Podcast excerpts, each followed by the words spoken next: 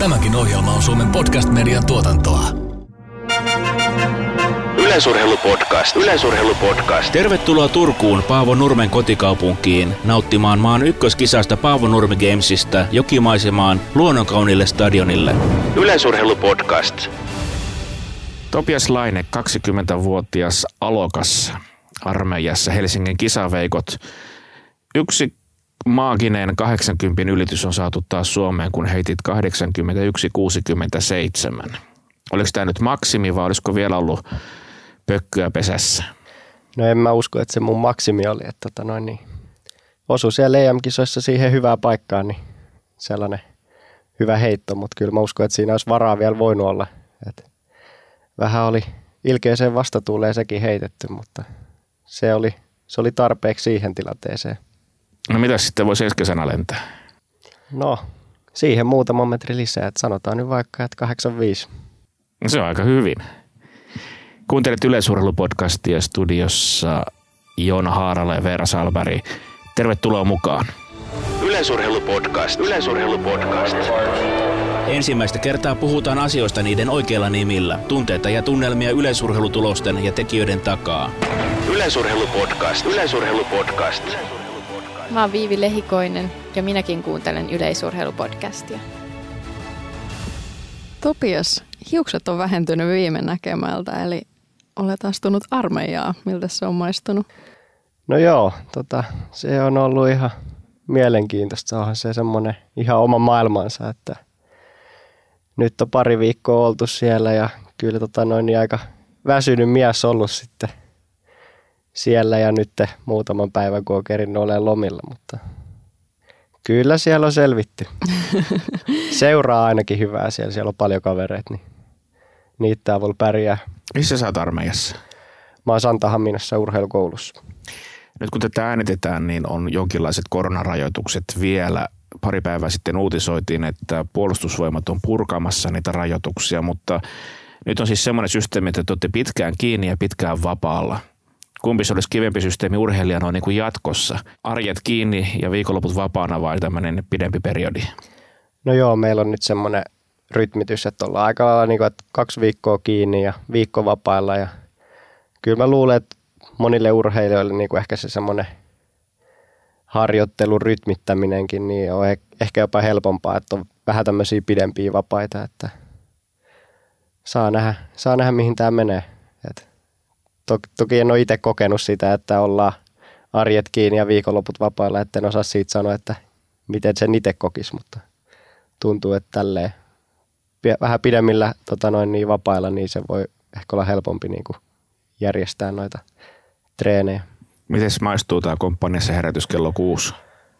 On se ollut aika tiukkaa tässä alussa, että tota noin, niin ei, ole, ei ole ihan vielä niin kuin tottunut siihen. Että kyllä mä mieluummin herään vähän myöhemmin.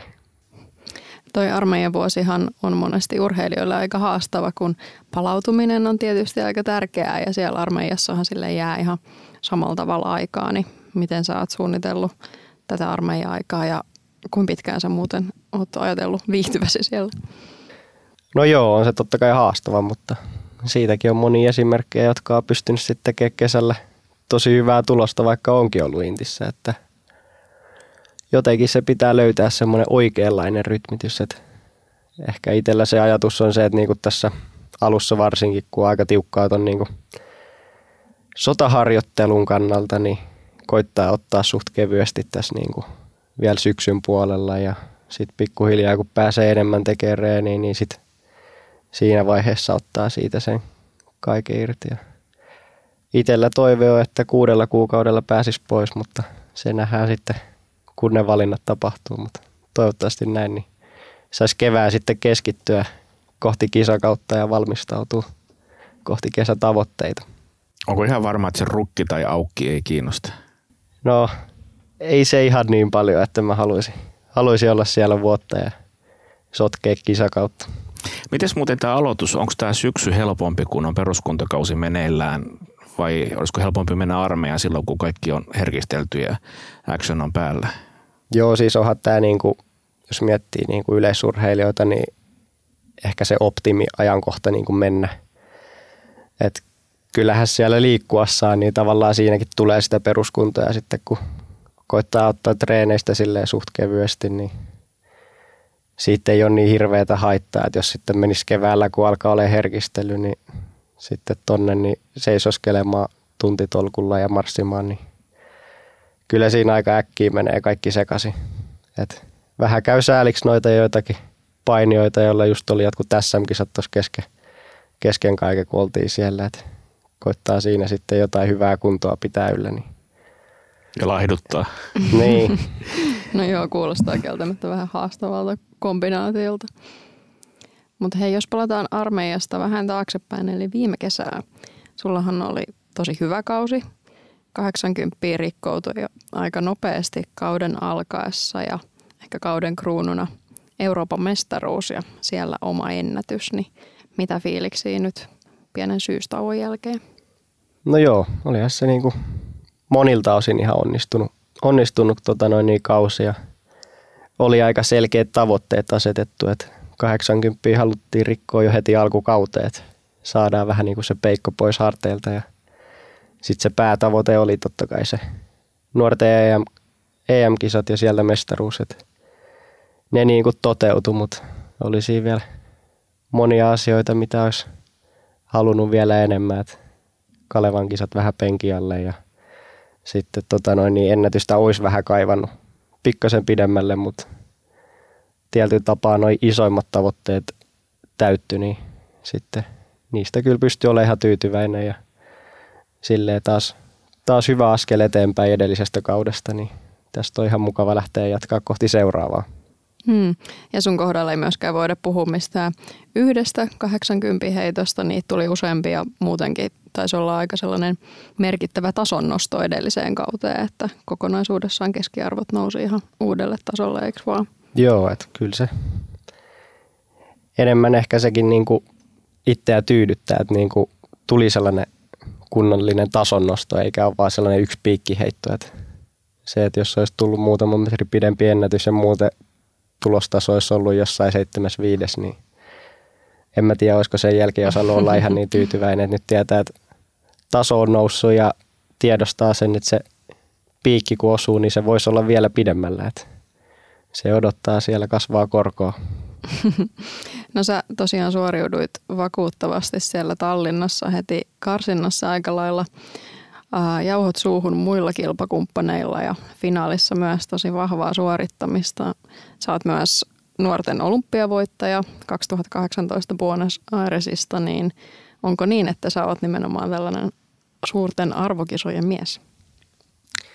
Ehkä se jollain tavalla voi näin sanoa, että kyllä niin kuin yleensä aina jo pitkään ennen kauden alkuun on selkeä, että jos on joku arvokisa, niin että siellä ollaan siinä kauden parhaassa kunnossa ja sitten se jää sinne takaraivoon ja sitten se lataus vaan koko ajan nousee ja nousee kohti sitä arvokisaa ja siellä on, siellä on sitten hyvä lataus ja se niinku vie ainakin itseä aika paljon eteenpäin. Et se semmoinen kisalataus, varsinkin arvokisalataus, niin se niinku parantaa sitä kuntoa niinku huomattavasti. Et jos miettii, niinku, että en mä treeneissä pysty lähellekään ikinä semmoisia tuloksia heittämään, mitä niinku kisoissa, niin siinä on aina se joku selittämätön tekijä, mikä siinä niinku vie eteenpäin aina kisoissa ja arvokisoissa vielä enemmänkin.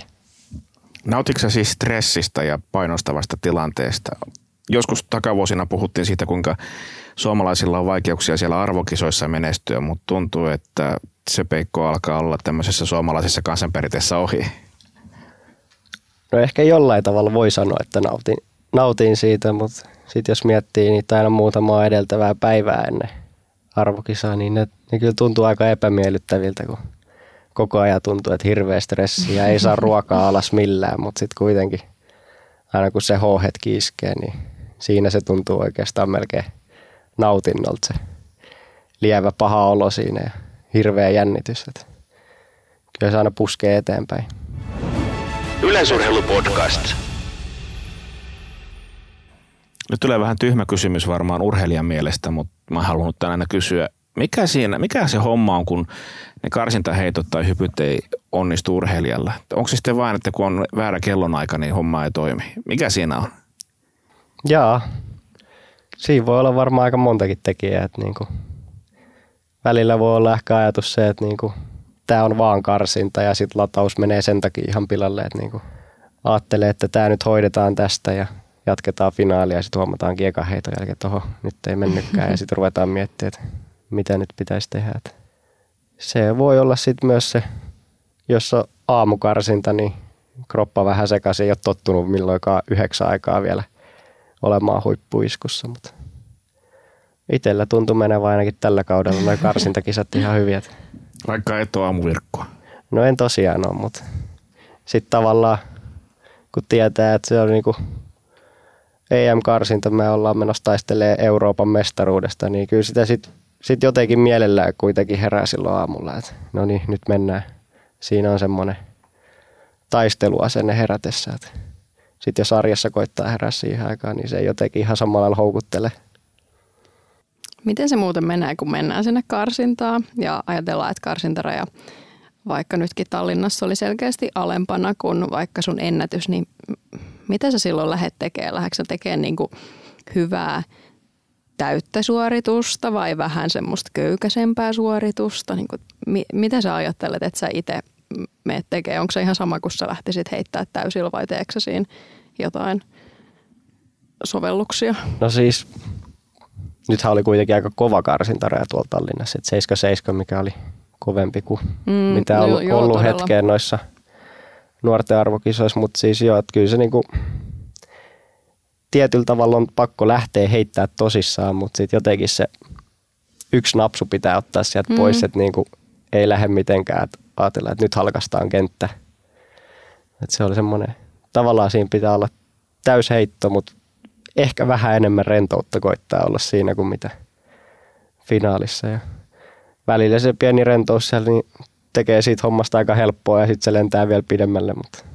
Niin, sehän on mielenkiintoista aina välillä näissä karsinnoissa nähdään sitten jotain tosi kovia suorituksia ja sitten useimmiten just arvotaan, että no, olikohan tämä nyt sitten, että tässä tuli kovin kaari näissä niin. kisoissa ja sitten finaalissa Joo, kyllä se tuolla Tallinnassa esim. oli vähän silleen, että karsintaheitto kun lähti kädestä, niin oli sitten, oho, nyt se ei ainakaan kyllä jää sen karsintarajan alapuolelle, että kyllä se, kyllä se nyt yli menee. Sitten katsoo, että no niin, kasilla alkava. Nämä on ihan kivoja nämä tulokset. Kyllä se niinku sit tietyllä tavalla ehkä omaltakin osalta ai, aiheutti vähän painetta sit lisää siihen finaaliin. Et nyt tuli aika kova tulos. Et en mä nyt finaalissa voi vähempää heittää mitä karsinnassa. Et. Keihäheitossa monesti pelataan näiden kierrosten kanssa jätetään aika paljon väliin. Kuinka paljon itse käyt keskustelua itsesi kanssa, että heitätkö vai etkö heitä seuraavalla kierroksella, kun tulee hyvä tulos? No se riippuu ehkä siitä, että jos, jos tuntee, että on jotain vaivaa, niin sitten täytyy jättää. Tai sitten, no aika vähän itse on jättänyt nyt viime aikoina kierroksia väliin. Et Kalevan kisoissakin oli sitten vähän, vähän vaivaa, minkä takia olisi ehkä voinut jättää, mutta eipä tullut sielläkään sitten jätettyä. Mutta kyllä se yleensä, niin kuin, varsinkin jos tuommoisista mestaruuksista taistellaan, niin kyllä sitä heitetään, jos, jos vaan niin kuin kroppa on ok, niin kyllä sitä lähdetään kaikkiin heittämään. Oliko sulla koskaan semmoinen olla siellä EM-finaaleissa, että joku nyt voisi mennä ohi vai tiesikö, että tämä on tässä, kun tuli toi 8167? Kyllä mulla oli koko ajan sellainen fiilis, että joku saattaa mennä ohi. Ehkä eniten laski just se Portugalin miehen varaa siinä, että se oli myös aika kovassa kunnossa siinä vaiheessa kautta, että en mä, en mä siinä niin kuin kolmannen kierroksen jälkeen, kun mä sen heitin, niin en mä ajatellut, että tämä nyt välttämättä on mikään voittoheitto. Mutta se riitti. Varsinkin sitten siinä viimeisellä kierroksella, kun tuli tämä vielä, että Portugalin miehen tota noin, niin viimeistä heittoa ei saatu mitattua ja annettiin vielä yksi ylimääräinen, niin sitten oli vähän silleen, ai, ai, ai, ai, ai. Nyt, nyt, nyt, se ei voi mennä ohi. Miksi ei sitä voinut mitata? Mittalaitteisiin tuli joku häiriö, niin sitten sitä ei saatu mitattua, niin annettiin uusi, uusi yritys sille, vaikka kaikki huomasi, että se oli jossain 7-4 paikkeilla, eikä, eikä se nyt ihan hirveästi, jos se kisan lopputulokseen vaikuttanut, mutta sitten mä katsoin, kun Portugalin kaveri käy ottaa telineestä keihää ja se silmät kiiluu ja näyttää mulle, että pois edestä, mulla on vielä yksi nyt. Mä sille, Kiva tilanne. Heität sä ihan mihin tahansa, niin sä et voittaa tätä kisaa. No mitä sun päässä liikkui sitten, kun se mestaruus oli valmis? Sä oot aika kuulinoloinen jätkä tässä niin kuin haastattelutilanteessa, mutta kuinka paljon siellä sisällä kiehuu? No kyllä aika paljon, että sanotaan, että koko se EM-kisa viikko kiehu sisällä vaikka kuin paljon, mutta ehkä sitten vasta siinä se 81 jälkeen niin vähän, vähän näytettiin sitä, niin kuin, että päästettiin ulos ja sitten Saako suomalainen keihäsmies näyttää tunteitaan? saa totta kai. Se on vaan sitten ihan jokaisen oma asia, että millä tavalla niitä kokee itse tarvittavaksi näyttää. Että kyllä mun puolesta siellä saa riehua ihan miten vaan. Mutta voiton jälkeistä tuuletetaan kunnolla sitten. Joo, kyllä sit. Itse ainakin juoksin sit sinne kaarteeseen kavereitten luo juhlimaan. Siinä kohtaa sitten on hyvä juhli, kun tiedetään, että ollaan mestareita. Suomessa joskus sanottu, että keihäskisä voi voittaa väärin, kun on näitä konkareita, jotka tietää kaikesta kaiken. Menikö tämä keihäskisä by the book? No, silleen miten mä ajattelin, niin kyllä se meni aika lailla, aika lailla oikein. Joo, vaikea keksiä kauheasti napinoita kyllä tuosta sen enempää.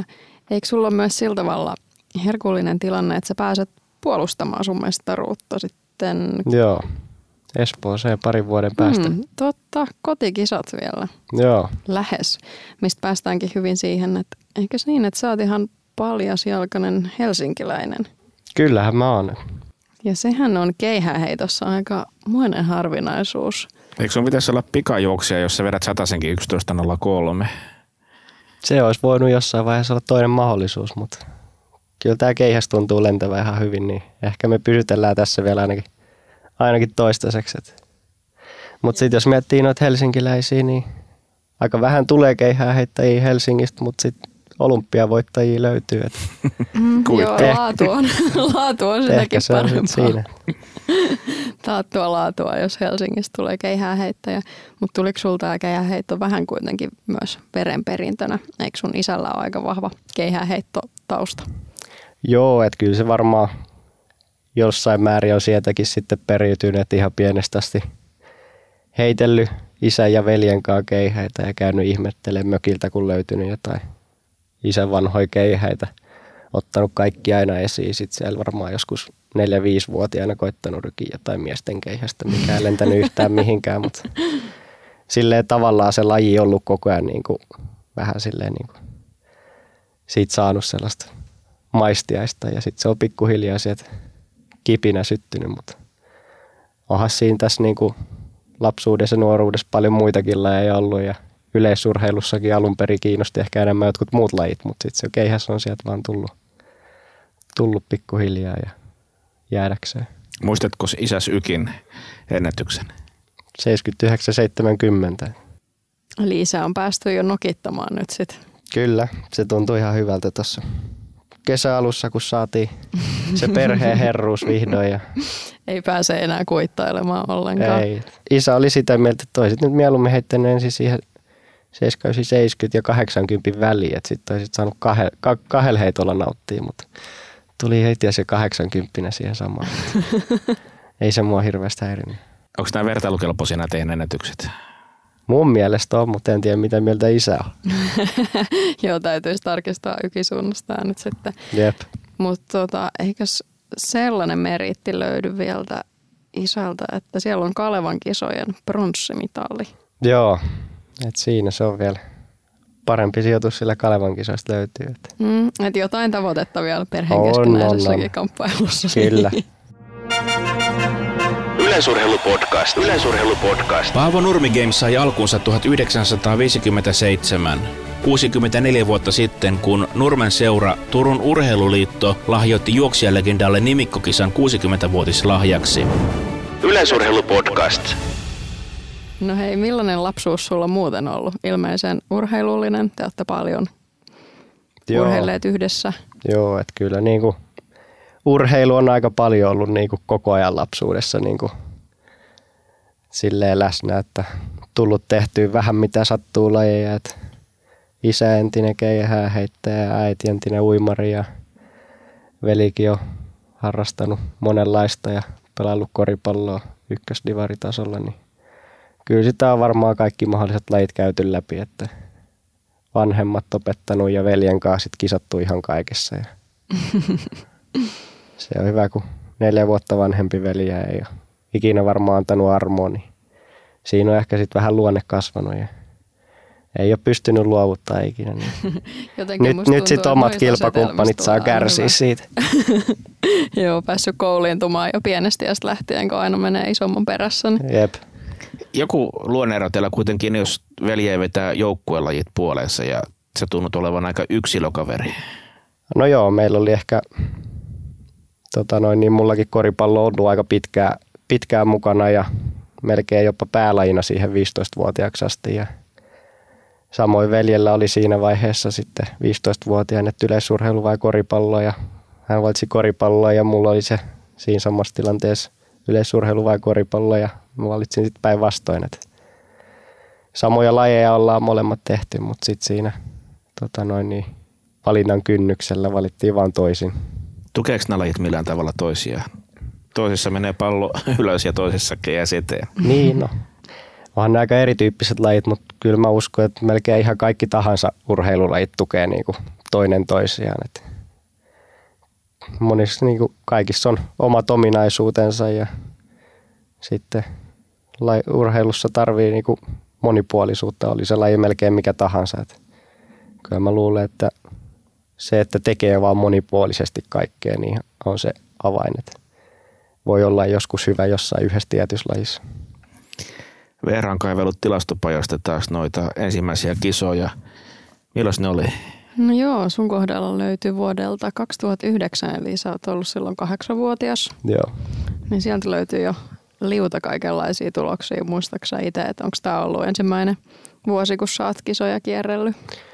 Joo, että silloin mä aloitin niin kuin seurassa yleisurheilu, että sitä ennen oli jo koripalloa ja jalkapalloa pelailtu, mutta sitten tuossa kohtaa tuli yleisurheilu mukaan silleen kunnolla, mutta oli jonkun verran mökkipaikkakunnalla Juvalla oli ollut sellaisia tota noin, niin pienempiä kisoja, missä oli sitten käyty jo vähän piipahtaa ja kokeilee, kokeilee eri lajeja.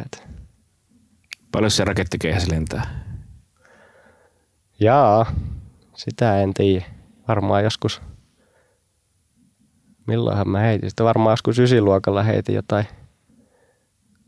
65 metriä.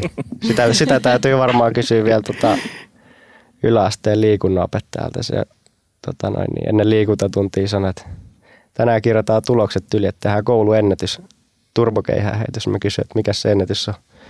No ei sitä vielä ole. Kohta. Voi olla, että ennätys on yhä muuttumaton. Toivotaan näin. Hei, sä sanoitkin, että se ei ollut ihan itsestään selvää, että keihääheitosta tuli se sun laji. Eli sä oot pikajuoksussa pärjännyt hyvin. Oliko se sun toinen vaihtoehto vai mitkä oli sun suosikkilajeja? No joo, en mä oikein tiedä. Tota, ehkä kuitenkin tietyllä tavalla, että siinä vaiheessa kun valitsi koripallo ja yleisurheilun välillä, niin on ollut aika selkeä, että niin kuin yleisurheilussa se päälaji on keihääheitto, mutta sitten niin kuin halunnut pitää siinä sen mukana pikajuoksua. Et mä treenaankin aika paljon, varsinkin siihen aikaan treenasin tosi paljon niin kuin pikajuoksijoiden kanssa, niin juoksu kulki, niin halusi niin kuin pitää muutakin siinä vähän ohella. Mutta sille pienempänä ja niin kuin yleisurheilulajista kiehtovin mulla oli aitajuoksu ja ollut kaiken näköistä, mikä on niinku kiinnostanut ja sille, että olisiko tämä se. Sitten jossain vaiheessa on vaan päättänyt, että no keihäs lentää, se on se mun juttu ehkä. Mutta sitten tykään nyt tehdä siitä huolimatta, vaikka ajatus on se, että tämä on mun laji, niin sen lisäksi paljon muutakin on halunnut tehdä.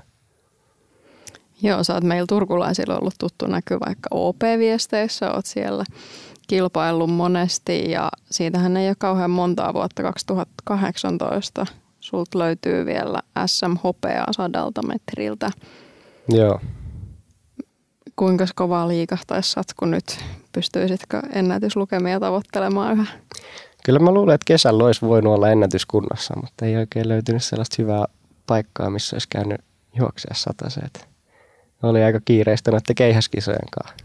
No täällä Suomessahan varsinkin varmaan muuallakin mittaillaan erilaisia asioita. Kihumittaa teitä keihäheittäjiä useasti ja kaikenlaisia keihään lähtönopeuksia ja kuinka kovaa te itse tuutte siihen, niin jos on ymmärtänyt oikein, niin siinä sä erotut täällä Suomessa ainakin, että sä tuut aika paljon kovempaa siihen viivalle kuin suurin, suurin osa meidän heittäjistä. Ja vissiin siinä ominaisuudessa oot ihan vertailukelpoinen ihan maailmankin valioihin. Mutta tiedätkö, miten toi niinku käytännössä toimii, että jos sanotaan, että Thomas Röller vaikuttaa aika nopealta keihäheittäjältä, että jos te lähtisitte juoksemaan satkuu tai kuuttakymppiä, niin pystyykö se silleen sanoa, että joo, kyllä mä pystyisin juosta samaa vauhtia Tomaksen kanssa vai miten niin. toi niinku oikeasti toimii?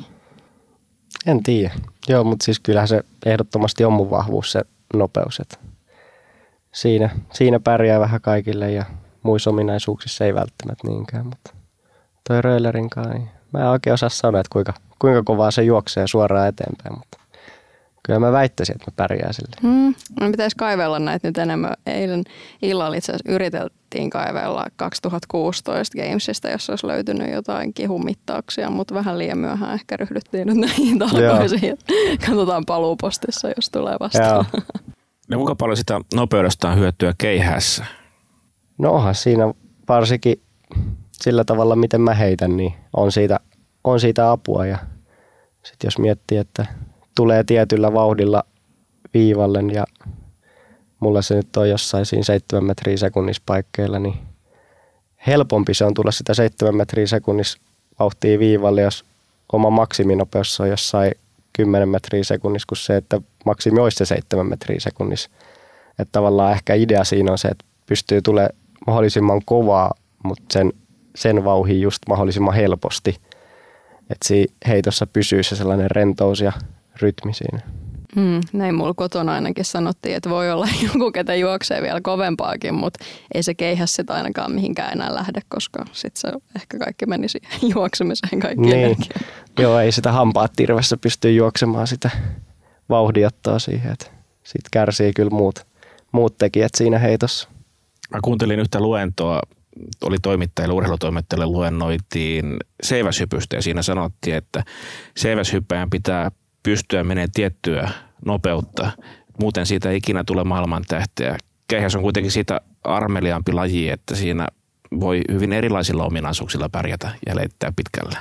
No joo, tietyllä tavalla se on ihan totta, että kyllä niin kuin aika paljon erityyppisiä heittäjiä on. Että niin kuin, jos miettii heittäjiä, jotka heittää 85, niin kyllä sieltä löytyy monen tyyppistä, että joku on tosi hidas, mutta se on älyttömän räjähtävä kaveri. Ja sitten jollain on nopeus hyvä ja voimatasot ei ihan samaa luokkaa mitä muilla. Et se on tavallaan, voi tosi erilaisilla ominaisuuksilla päästä sinne huipulle, kun löytää vaan tavallaan se omat, omat vahvuudet ja niille ominaisuuksille sen balanssin. Yleisurheilupodcast. Yleisurheilupodcast. No Suomessahan meillä on aika huimat keihäsperinteet, ollaan kautta aikaa menestytty ihan hirveän hyvin ja löytyy upeita tarinoita ja kiinnostavia persoonia. Ehkä me Joonan kanssa, kun lähinnä seurataan lehtiä lukemalla sitten kuitenkin keihäänheittoa ja sitä keskustelua, niin aina välillä lukee kaikenlaisia lausuntoja, että minkä verran pitää olla se ja se tulos, että voi pärjätä, on se sitten kyykky tai penkki tai mitä näitä nyt sitten olisi, niin Miltä sellainen keskustelu susta on tuntunut? Että tuntuuko siltä, että meillä on kuitenkin Suomessa aika vahva muotti siitä, millainen keihääheittäjän pitää olla, kun sitten taas kun katsotaan maailmalla, niin nähdään tosi erilaisia tyyppejä. No joo, ehkä itse se on tuntunut aika lailla vaan huvittavalta, kun sitten katselee, että joo, että no mun kyykky on puolet tosta, mutta silti mä heitän ton verran. mutta siis niinku, kyllä jossain vaiheessa on ollut aika semmoinen vahva muotti ja niinku selkeät taulukot, että tämän verran pitää jokainen testi tulos olla, että sä pystyt tähän heittämään ja sitten katselee, että no okei, mä olisin joku 73 metrin mies tuolla taulukolla. Mutta ehkä siitä on pikkuhiljaa vähän päästy niin kuin pois siitä, että se on se tietty muotti. Ja niin kuin ehkä ymmärretään pikkusen enemmän yksilöinä kuin mitä joitain vuosia taaksepäin. Että vähän on, vähän on ehkä löydetty siitä tietystä kaavasta pois jos mennään kaavoihin, niin milloinkas kehäheittäjä on parhaimmillaan? Onko jotain ikähaarukkaa olemassa? Jaa, kai sitä voi aika monessa eri iässä olla. Että joskus on nähty 20 olympiavoittajaa ja joskus on, no Chelsea otti 40 vielä jään pronssiin, mutta kyllä se varmaan jossain siinä kahden, viiden, kolmenkympin paikkeilla on. Et nyt kun miettii ainakin Tokiossa taisi nuorimmat keihää heittää tuolla 23, että se antaa vielä itselle vähän aikaa. Vaikka, vaikka kyllä se pikkusen kirveli, että ei, ei paikkaa sinne vielä auennut, mutta vähän ehkä lohduttaa. Että No, mutta sä oot sitten tasan 23 Pariisissa, niin se on ihan niin, hyvä, se hyvä riittää. aika. Joo. Sitä tulee muuten kiireinen kesä, kun on Espoon kesät ja Pariisia. Mitäs muuta sinne mahtuu? Espoon kisat toi jo vuotta aiemmin. Niin, 23, totta. Aivan oikein. Joo, kyllä niitä kisoja tässä riittää. Ensi kesänäkin kaksien arvokisojen Joo. kesä ja molemmissa kisoissa mennään tällä ranking-järjestelmällä, eli rajat on aika kovia. Onko niihin jo perehtynyt ensi kesän osalta, että miltä ne vaikuttaa? No kyllä niihin sen verran perehdytte, että tiedetään, että mitä suunnilleen vaatii. Että rajat on tosi kovat, että kyllä se olisi kiva rikkoa ne, mutta hyvin mahdollista, että sitten sinne joudutaan rankingilla taistelemaan paikkansa. Mm. Täytyy toivoa, että saa alkukauteen hyviä kisoja, missä on jaossa niitä ranking-pisteitä. Että Ja varmaan myös suomalaisten keskinäinen kilpailu tulee olemaan Joo, aika ihan kovaa. varmasti. Että kyllä mä luulen, että valintakelpoisia tulee olemaan enemmänkin kuin se mm. Kolme, mitä nyt te otettaisiin. Niin, sehän vaikuttaa tällä hetkellä aika todennäköiseltä jopa, että on ihan hyvä porukka, hyviä Joo. heittäjiä kuitenkin siinä, että päästään taas siihen perinteiseen suomalaiseen Niin. keihässoppaan, että Se on just siellä näin. valitaan ja miten. Jep. 84 metriä pitäisi olla tuolla Münchenissä sitten. Joo, sinne on 84 ja sitten niihin MMEihin 85. Et Rajat on aika tiukat. Ei, ei kovin monta ukkoa sinne kyllä pääse noilla rajoilla. Ei, mutta kyllä mä luulen, että sitten on niitä rankingilla Niin, tarpeeksi korkealla. Onko sulla mahdollista tuo 84 85? Oletko miettinyt yhtään, että mikä voisi olla se aika jänne? Totta kai se mahdollistaa. Kovat ne rajat on, mutta en mä, en mä nyt millään sano, että ne olisi mahdottomia ensi kaudella. Mm, eihän se lopulta sitten ole kuin pari metriä kuitenkaan, niin Niin, kuun pari metriä helpostihan se sieltä tulee. jep. Turussa olisi semmoinen stadion, missä on vähän niin kuin päädyt auki ja siellä on aika hyvä Mm. kenttä heittää Mm. kesäkuussa siinä. Olisiko se siellä sitten? Ei tiedä. Mm, se kuulostaisi ihan hyvältä kyllä, että jos kätellään vähän. Jep. Paavossa sitten ainakin toi 84, että sitten voi sitä Aa. 85 vielä hakea sen jälkeenkin. 14.6.84 olisi ihan jees.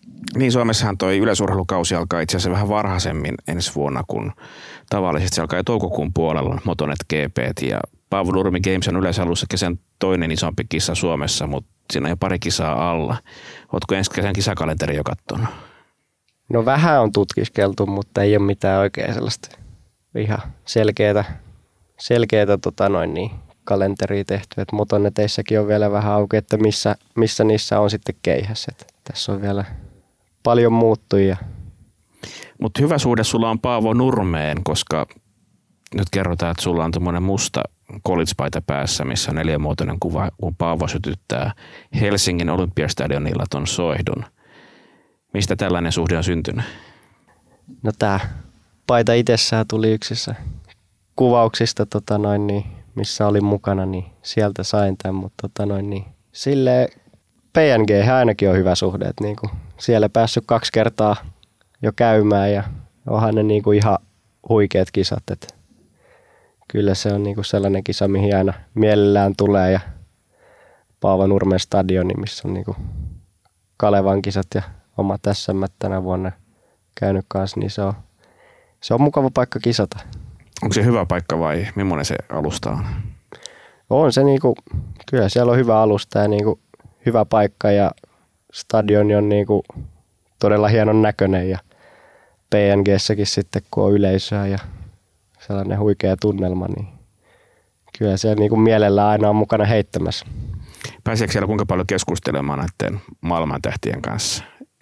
No, kyllä mä muutamia sanoja olen vaihtanut. Itse on vielä aika semmoinen nuori ihmettelijä siellä vielä, että ei välttämättä uskallakaan mennä ihan kaikille isoille staroille nykihihasta ja kysyä, ei miten menee. Mutta kyllä tässä pikkuhiljaa, kun on vähän päässyt noiden isompia kisoja makuun ja mukaan niihin, niin kyllä sitä pääsi tuolla tänäkin vuonna Berliinissä jo vähän Vetterin kanssa enemmän juttelemaan, niin se oli ihan mielenkiintoista tuommoisen niin maailman tähden kanssa vähän vaihdella kuulumisiin.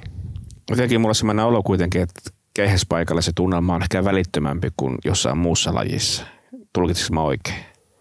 No, voi olla. Että kyllä niin kuin, tavallaan niin kuin, musta tuntuu, että aika sellainen hyvä fiilis kilpakumppaneiden kesken niin kuin keihäspaikoilla on ollut, missä itse ainakin on käynyt.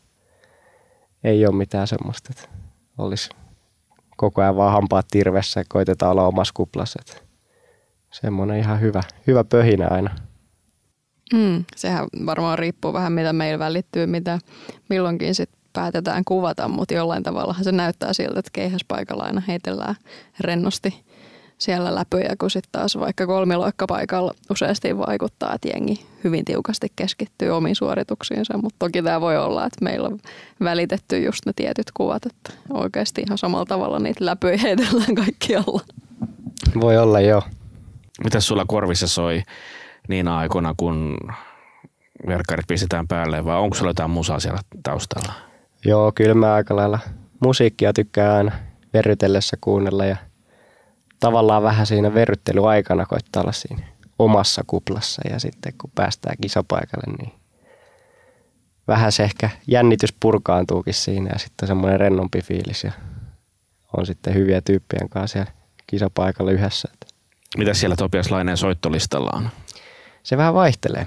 Et mä oon vähän semmoinen, että kyllä mä monenlaista kuuntelen. Että se menee vähän jaksoittaa, että aina tulee joku jonain kuukautena kuuntelee jotain tietynlaista ja sitten seuraavana kuukautena toisenlaista. Että monenlaista tulee kuunneltua.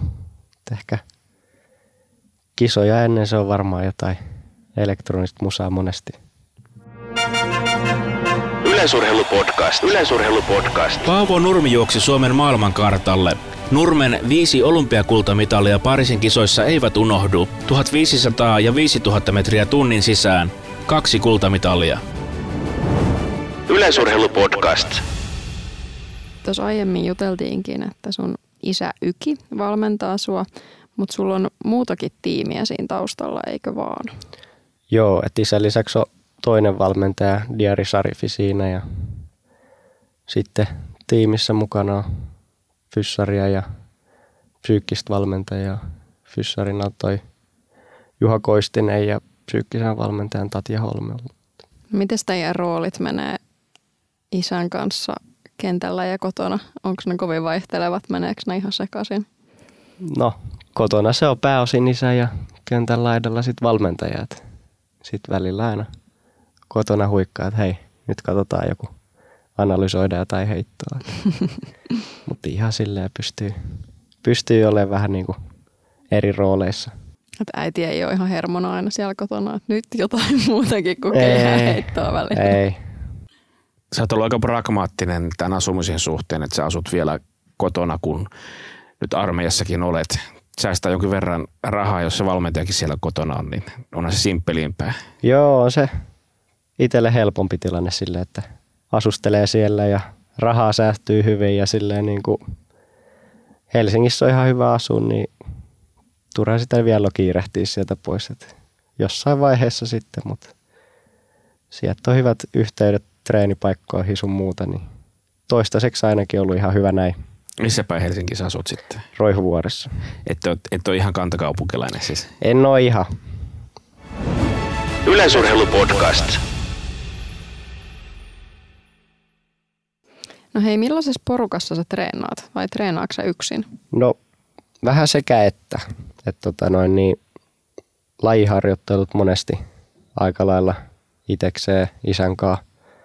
Ja sitten just jossain muissa reeneissä, niin mm, tota, esim. tämän diarin, niin muita valmennettavia mukana, että tulee vähän sitä niin kuin itekseen reenaamista, mutta myös silleen ryhmässä, että sekä että ja sitten jonkun verran tuon Etelätalon Lassin kanssa tullut treenailtua sitten niin kuin välillä vähän niin kuin omalla ihmisenkin kanssa.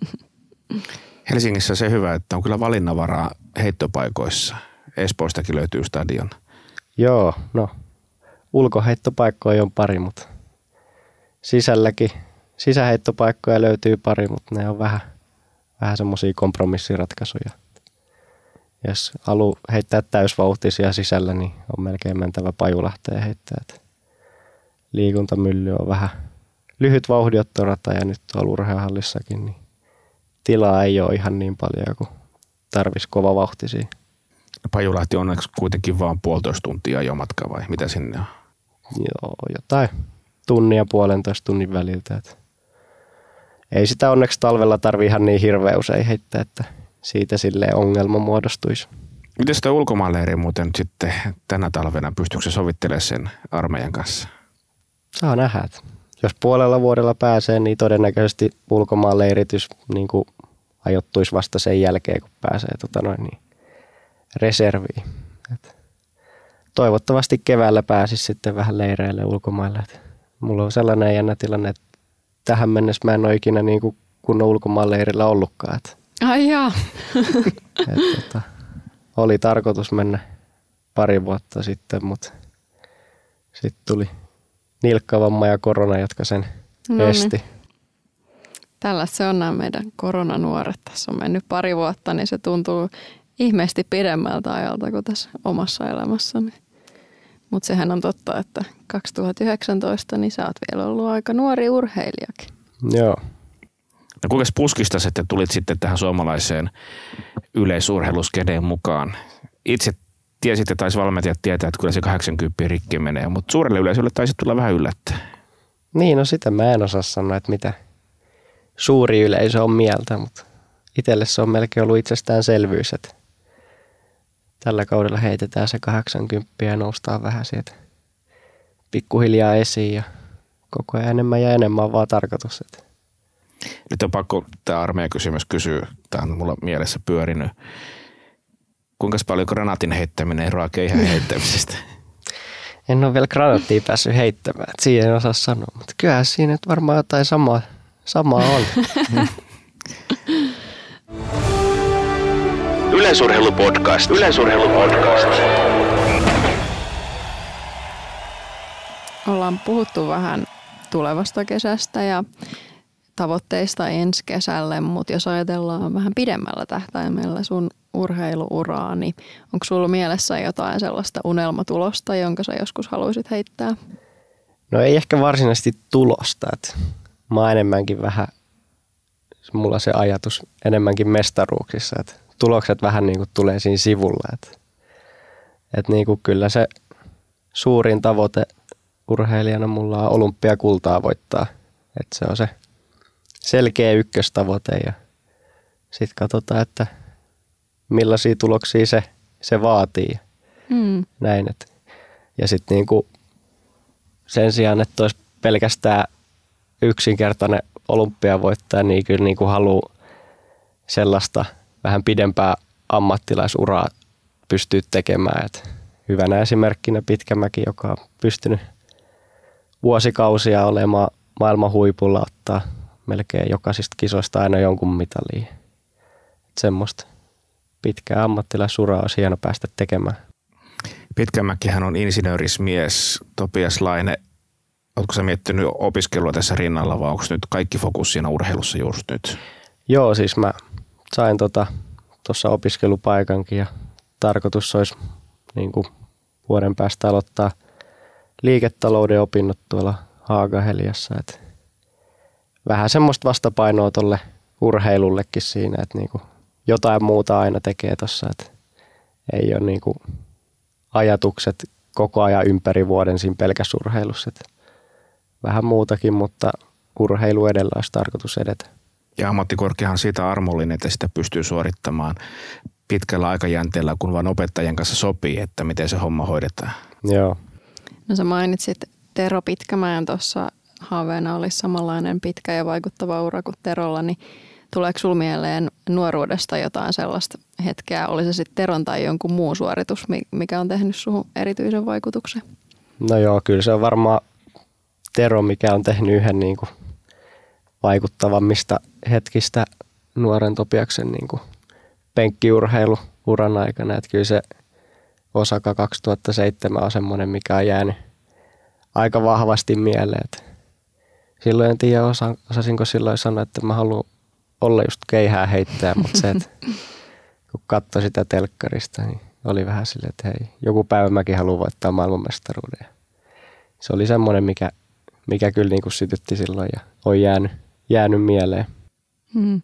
No miltä se tuntuu nyt sitten, kun Tero on hypännyt tuonne valmennushommiin ja teidänkin taustoilla lajivalmentajana tai sillä puolella hääräilee, niin millainen merkitys sillä on, että ollaan saatu Tero pidettyä keihäsperheessä?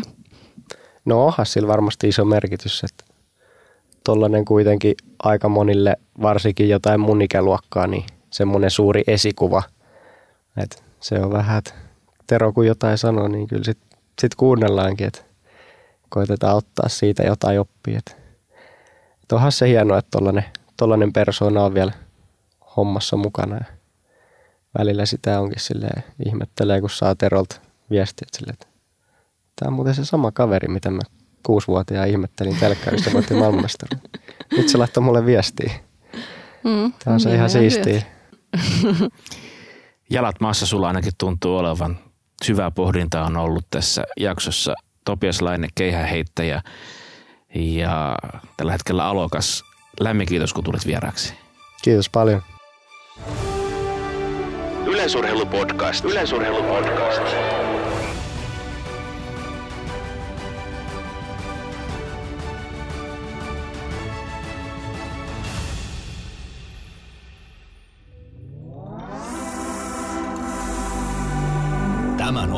Tuotti Suomen Podcast Media.